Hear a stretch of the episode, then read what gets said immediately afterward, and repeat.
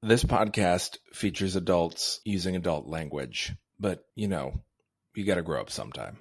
Hey everyone, you know what it's time for? Swans!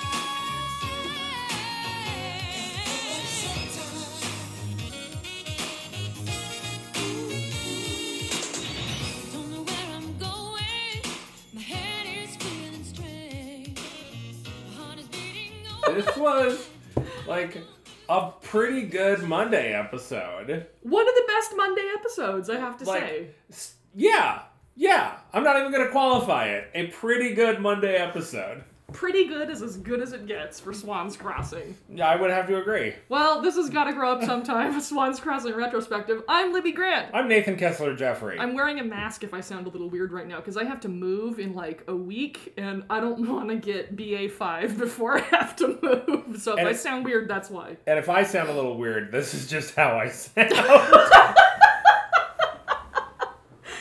We watched episode 51. Uh, as we mentioned, pretty good. yeah, yeah. No. Not not bad for a Monday. The- not bad for a Monday. The pacing was on point. We had some actual plot things happening. Mm-hmm. Garrett was very smarmy, which we always love to see. I loved Saja in this episode. Sasha was great. Saja's just delightful. well, we're gonna get into it. Okay, let's start with your predictions from last week. Please. You predicted we would have two more episodes with Neil in the hospital. So far, that's correct There because go. we were in the hospital this time, So I and got they one said more. they're gonna discharge him next tomorrow. Tomorrow. Okay, so we'll see if that holds out. You predicted the Baldies would try to interrogate Neil, posing as doctors to fool him. Alas, that did not happen. I just, I really want more of the Baldies in the hospital I know. because it's so ridiculous with the Ninja Turtle band aids. I know, it's just funny how, like, there's so many people who are masquerading as doctors in this hospital, and, like, all the rest of the staff is just like, oh, okay. Yeah. Like, they were never, they never got a memo that Dr. FBI guy would be coming on board or anything. They're just like, oh, I guess he's a doctor. I guess you work here now. Oh God. Who introduced him on the first day? Actually, it was probably a hospital administrator. That's probably how they. Probably, yeah. You predicted the FBI would search through Neil's room trying to find info on Professor Van. That didn't really happen. No. Sydney would give Mila the new poem, and Mila would love it. She would get more excited about meeting Chandler, so Sydney would try to concoct a way for Mila to see Chandler without actually meeting him, likely a Juliet's balcony scenario with someone down in the darkness below her window. I would say this is all correct. Th- This is one of my best predictions in 50 episodes of doing this show. It was almost perfectly right on. Uh, you also predicted no Sandy or Owen. That was correct. And that JT and Glory would be cute, but Glory wouldn't find out about the poetry situation yet. We did not get any JT and Glory cuteness. No, we didn't. Yeah, we got uh, we got Glory being adorable, but that was Yes. about it. Yeah. Well, we open on a. Well, we got wait. oh yeah, sorry. Talk about the thumbnail. Talk about the thumbnail. This thumbnail is so good. Split screen. On the left, Sydney looking fly in a white jacket, sunglasses on the top of her head, holding the brick phone up to her ear, and clearly giving Glory the business on the other end. so good. She seems to either be at Swan's Soda Shop or the Swans Club, and I was guessing the club because there are flowers on the table, and I think we're still in the hospital set over the soda shop. on camera right, Glory is wearing a cute, bright plaid top while on the phone in her bedroom, seeming put out or grossed out by whatever Sydney is saying. I love this thumbnail. It is really good. It's it says so much with just an image. Delightful. We open on a musicless pan over the table, strewn with yellow legal pads, It's pencils, so quiet. and crumpled napkins. Like you can literally hear the camera person shifting as Yeah. they like there's dead silence. No, like you you'd think they'd use some background noise of like pool sounds or something. Right, no, nothing. right. Well, no, it's obviously closed behind her because the so it's we're panning up over a table at the Swans Club. There are sharpened pencils and clearly untouched yellow legal pads in front of every seat around the table that Sydney is sitting at by herself. Oh, it's so good. She despondently taps her gavel on a napkin. Despondently is the word I was looking for. Thank you. You're welcome. Calling to session a meeting of nothing and no one. The only other person in this scene, there's a background extra that walks by, and the only other person in this scene is that pool boy extra that I love, Yeah. who is busy in the background, like getting ready to open up the the like concession stand or something. He's Yeah. great. Oh, I love that guy. Sydney grabs her phone and, and dials.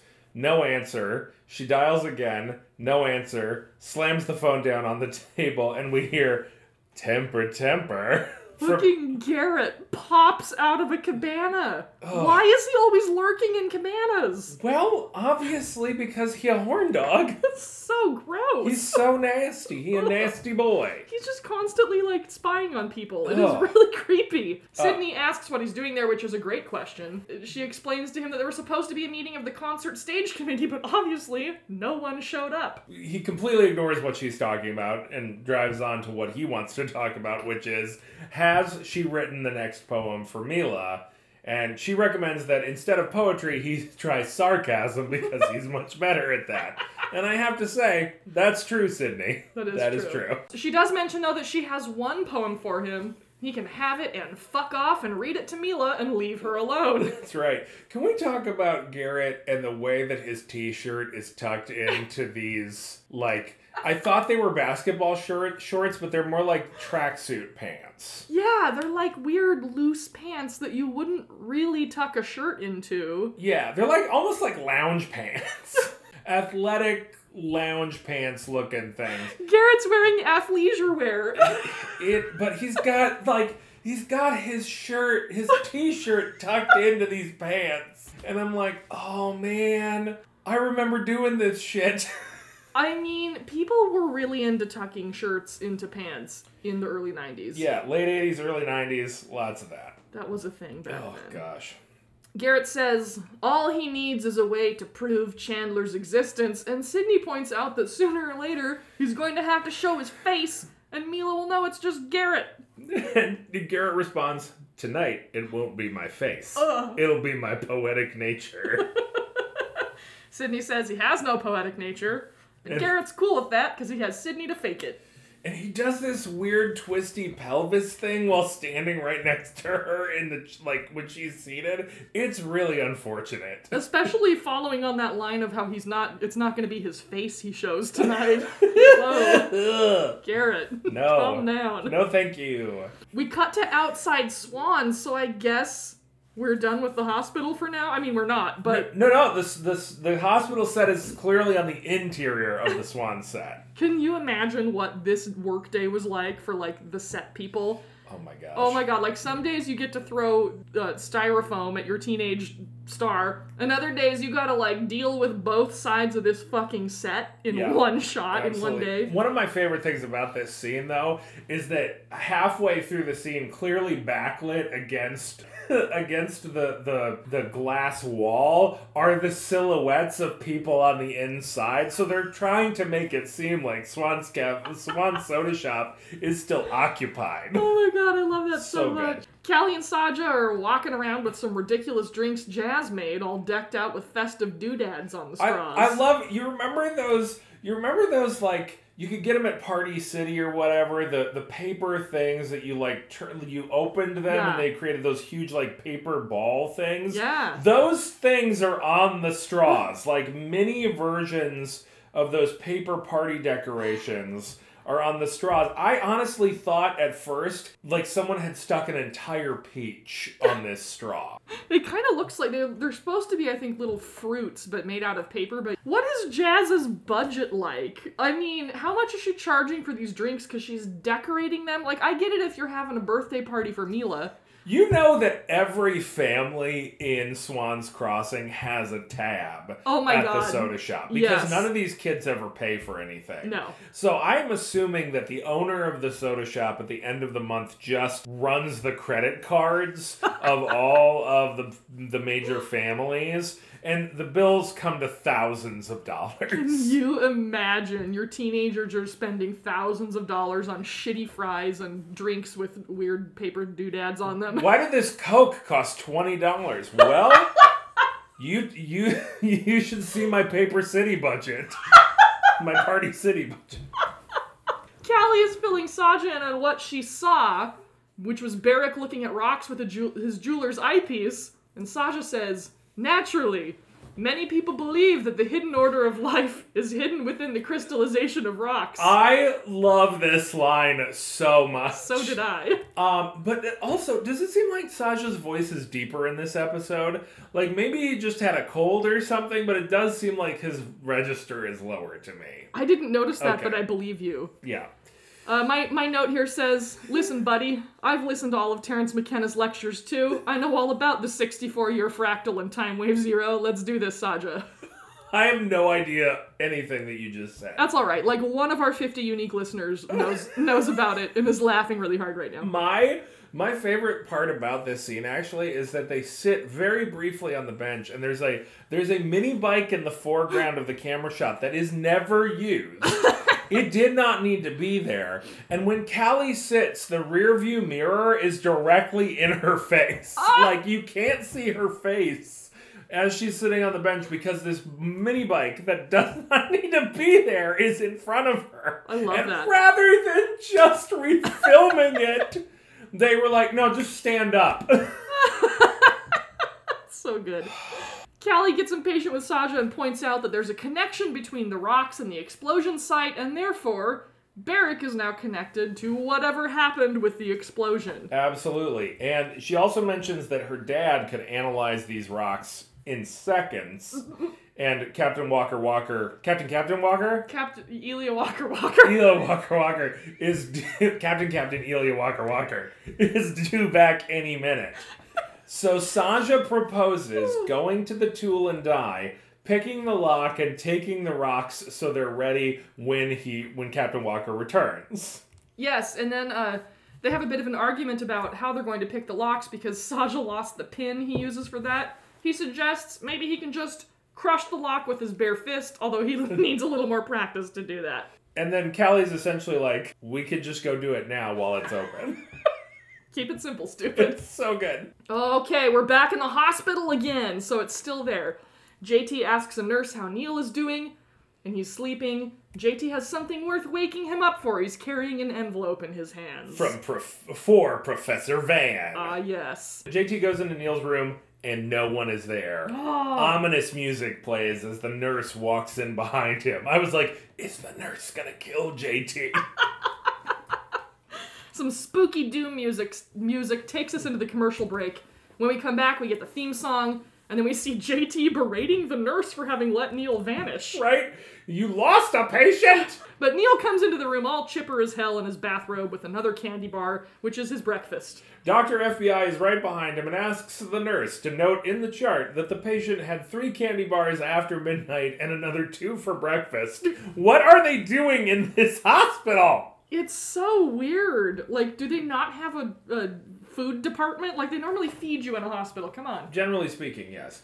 This was back when when when a stay of any length in the hospital would not bankrupt a person. I mean, I know that they're rich and everything, but literally, like, Yeah, yeah, seriously. this does not seem to be a big deal. Apparently, Neil also has a pizza coming from the local pizzeria. Right, which is against hospital rules. And the nurse comments that he's being released today, and the boys yell, Today! in shock.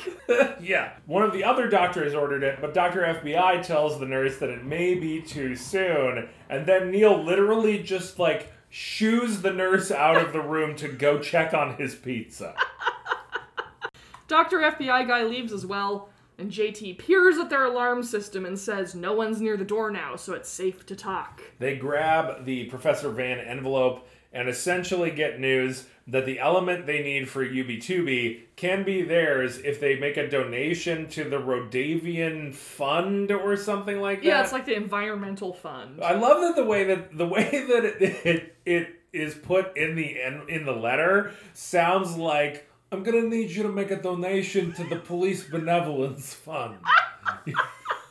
totally does. We would be happy to help you out. But unfortunately, I was wondering if you could do me a favor though. Oh my god, it's so good. But once they realize all they need is money, they high five in delight because Neil's dad is filthy stinking rich. Right. We cut away from this to Sydney at the club, still bored and alone. Behind her are now a group of other teens, apparently having a much more productive meeting. That's right, there is another teen meeting in the background. Oh. Her phone rings. It's Glory apologizing for not making it to the meeting. Can, can we talk for a second about how the sound effect for the phone ringing is the exact same sound effect that they use when Sydney is calling someone and the other phone is ringing? Yes, this phone only makes one noise. It's so funny. Glory uh, said she couldn't make it to the meeting because she promised JT she'd babysit Katie, and she's in a stack two shot with Katie too, which we love. yeah, a stack two shot in a split screen. Oh, it's just like a, a Matryoshka doll of goodness.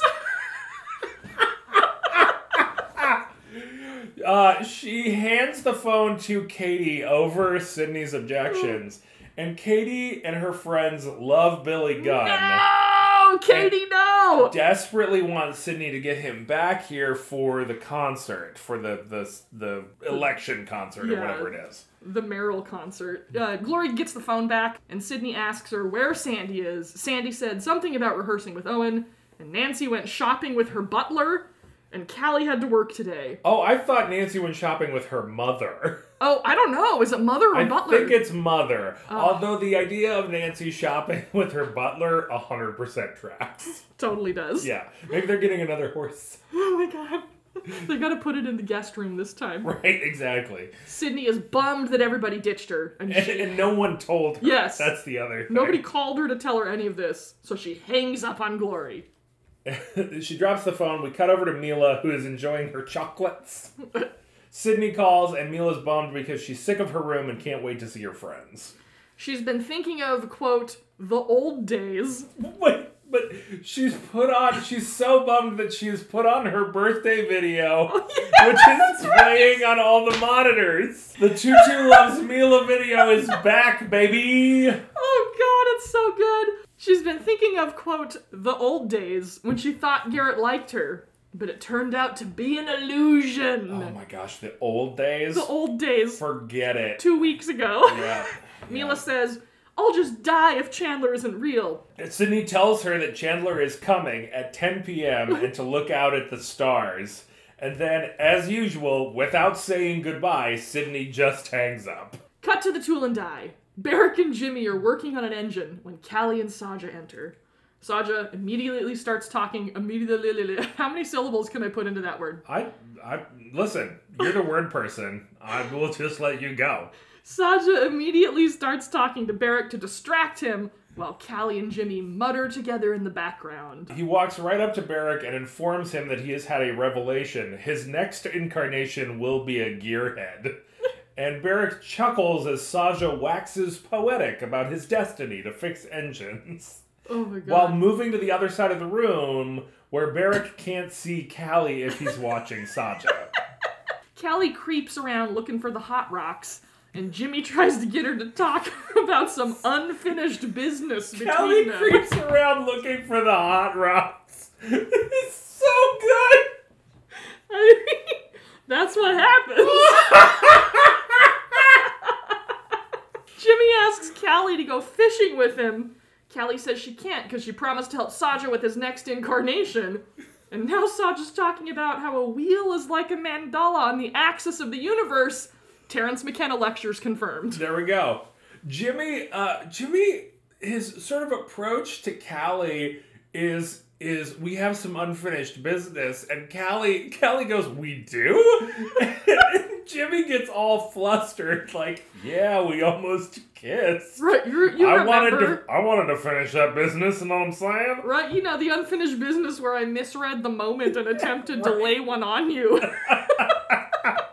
Callie suggests that Jimmy should go help Barrick deal with Saja so they can get out of there quicker and go feel each other up at the old fishing hole. Jimmy starts explaining the basic functionality of how an engine works. And Sasha goes, What does this thing do? And he bumps the engine that they were working on. Parts go flying off of it in an explosive sort of like like it was spring loaded or something. he barely touches it. And Barrick and Jimmy lose it on Saja. It's so good. Barrick yells, Ah, what are you doing, you boner? You just ruined half a day's work. There was a very brief period of time in like the last couple years of the 80s and the first couple years of the 90s when boner was considered an acceptable term for a bonehead. I think we should bring it back. Bring back boner. You know, you, you want to hear a really funny story? Without knowing what it meant, uh, my parents adopted a, uh, an American Eskimo dog when I was a kid who was stark white, and my father named it Boner. This girl dog. Folks, my brain has just vapor locked. you, as a child, you had a lady dog yep. named Boner. Yep. So, like, if We she had got this outside, dog for like 13 years. so when she got out, did you just go outside? Yep. and You yelled Boner. Into I the sure did. I sure did. That is what we did. Yep. This makes me happier than When- I ever could have imagined being. When my dad when my dad found out, he tried to change her name to Bone, which is not much better. and and it never like we never as children never really understood what the deal was. So we just kept calling her Boner. Wow. Mm-hmm. Wow. I. You know what? I think this episode needs to be titled A Dog Named Boner.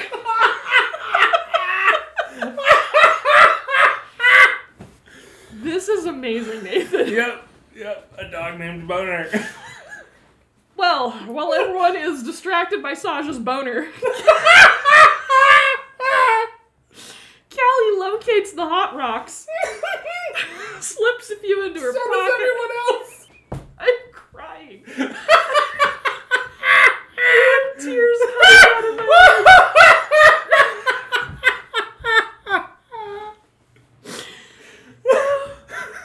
Callie winks across the. children. this is so dumb. I'm sorry, listeners. Oh, jeez. Okay. It's funny though. It's funny that your super evangelical dad Yep. named a lady Yep. dog. Listen, I used to work at an emergency vet clinic, and we saw pets with all kinds of interesting names come in for emergency care. The two that stand out the most to me were a female cat named Mr. Poops That's very good. and a lab named Butt Cheeks.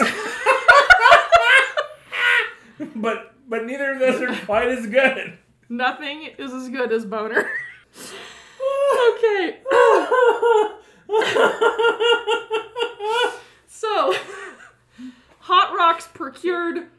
Callie winks at Saja from across the shop. and saunters out. We go to a commercial. When we come back, Glory and Katie are having a tea party on the booth porch with all of Glory's stuffed animals and a bunch of dolls, which I assume are Katie's. Uh, Gloria and Katie are enjoying their lemonade as Garrett walks out, listening to them talk. Uh, Katie invites him to play in this tea party, and when he declines, she asks if he's too old to play, and he goes, "No, it's just that when I play, I play for keeps." Did you catch the moment? It's very brief, but it's so good.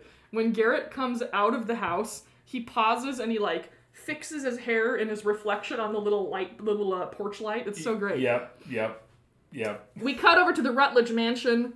Ralph wanders into frame carrying a tray of tea. He glances around, spots a figure in a black hooded robe standing by the window, and freaks out, which is understandable. This has to be one of the cloaks from used by the Baldies in the Snake Pit. Oh, absolutely. It is hundred percent one of those cloaks that they just like. Yes. and, and I think Sydney. What does Sydney say about how she found it? Oh, she said she was she was like, "Oh, sorry, Ralph. I was going through old boxes of costumes and I found this." And she goes, "Don't you think it's sort of eerie and romantic?"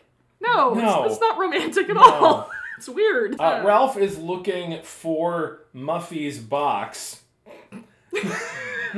that Sydney had him pick open. This whole episode is just childish innuendos. Uh, Sydney says it should be nearby, but it's impossible to find anything in this house with all the stuff piled around. She doesn't help at all, as you would expect. Just goes to the window and uh, gazes out, and she says, "In this house, anything can get lost. It's beginning to look that way outside too." as she gazes across at the booth house. Cut to the hospital. JT and Neil are paging through books, trying to figure out science stuff, and their perimeter alarm goes off. Neil pretends to start gaming again. The nurse walks in with Mr. Atwater, thanking him for the cosmetic bags he sent to all of the nurses on the floor. Uh, in with a with a debonair charm, he thanks her for the fine care that they're giving his son. Which is, I mean, this dude is charming as hell. Oh, he is super charming, yeah. When the nurse leaves, Mr. Atwater makes a very weirdly articulated, snarky comment at his son. Perhaps you were playing some sort of innocent computer game, like you were going to invent a new collagen mask for Atwater Incorporated? Dun dun dun! Busted! Uh, he has been funding them at the lab for months, but they've they've been working on formulas that include ingredients that would incinerate people, so they are cut off.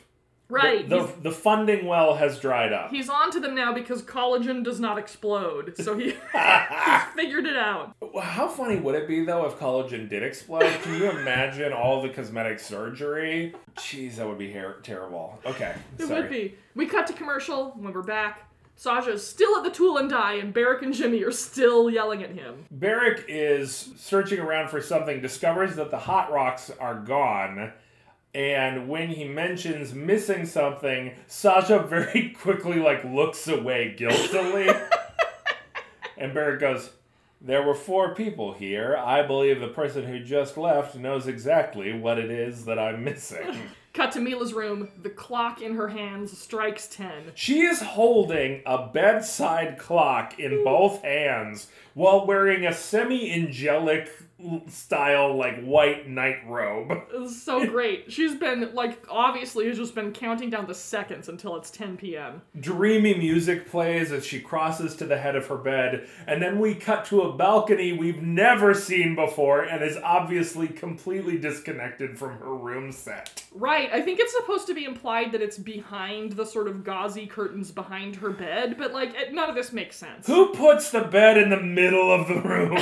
Right? Yeah, back the bed against a wall, you moron. It's so odd. It's just spatially very disconnected and weird. It's like the house in the Golden Girls. Like, none of it makes sense. Yeah. The camera, she steps out onto her balcony, night breezes lift her hair in her gauzy nightgown. The camera pans down to the garden below, where Garrett is super nervous, dressed in the Snake Man robe, and Sydney is coaching him through this tense moment. Mila hears something and calls out for Chandler. Garrett lowers his voice and Sydney starts reading him the poem to repeat to Mila, We've gone from a reverse Cyrano to an actual Cyrano. Also, it should be pointed out, because I love this line so much, that when she says, Chandler, is that you? Garrett goes, Yes, it is I! Which is totally something any teenage boy would say, whether he's Garrett or Chandler. Absolutely. Uh, the scene is lit incredibly dimly, and only Sydney and Mila are really visible. And Garrett's hand. And Garrett's hand. like, you can't see the rest of him, just Yep. his hand as he gesticulates poetically. Uh, there's a lot of a- argument back and forth as between Sydney and Garrett as Garrett starts critiquing the poem as it's going, and like, Bud, did you not read this beforehand? Right. Like, What? What are you doing? They should have rehearsed this a little bit. Something happens. I think maybe Sydney drops something on his foot. You can't tell because it's so poorly lit. And he wraps it all up with, I will never stop writing poems for you, Mila. My notes just say, please stop. Uh, Mila, through the whole thing, just stands there leaning over the balcony and grinning like a complete idiot. And then when the poem is over, she says, Who are you, Chandler? Who are you? To which Garrett responds, The one who would do anything for you? And Sydney tells him to kneel. He doesn't want to, but he finally does. And Mila looks enchanted, and we freeze frame and roll credits. And there's a terrible synth chime Oh, so as good. the as the frame freezes. Oh my gosh. Yeah, it's wonderful. Um, who was our psychopath of the week? Oh, good question. I'm kind of going with Barrick on this one, just because Yeah. of how he freaked out and said boner. Yeah. It's still funny. okay.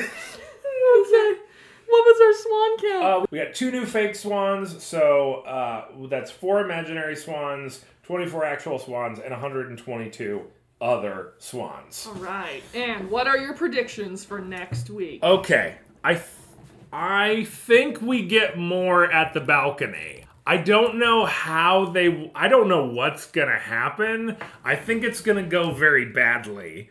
It's already gone very badly. But I think we get more at the balcony, and then we spend some time uh, with Mila just gushing about Chandler's romantic poetry to Sydney over the phone or in person or something like that. Neil and JT spend the next episode plotting how they're going to get funding to get the element that they need to finish UB2B. Glory, I don't think we get a lot of Glory next episode. I think she and Katie kind of fade. So we probably get Sandy and Owen in the next episode, catch up with them and their prep for the big concert. Oh, oh, uh, hopefully, probably, I think Captain Walker gets back in the sub and Callie shows him the rocks, but Saja is unable to escape, and Barrick starts grilling him about what's going down. Right. Whoa, I don't know what that was, but I'm leaving it in. Okay, great. Well, uh, surely it will be a thrilling episode if this one was anything to judge by. Thank you to Richard Winsler and Steve Lane for the use of our theme song, Gotta Grow Up Sometime from the hit show Swans Crossing. and if you want to find us on social media, we are on Twitter at Gotta Grow Up Pod and on Instagram at Swans Cross Pod. Until next time, friends, may all your rocks be hot and may all may all your boners be. Uh, may, may all your boners be swiftly dealt with. What's wrong? Bye. Bye.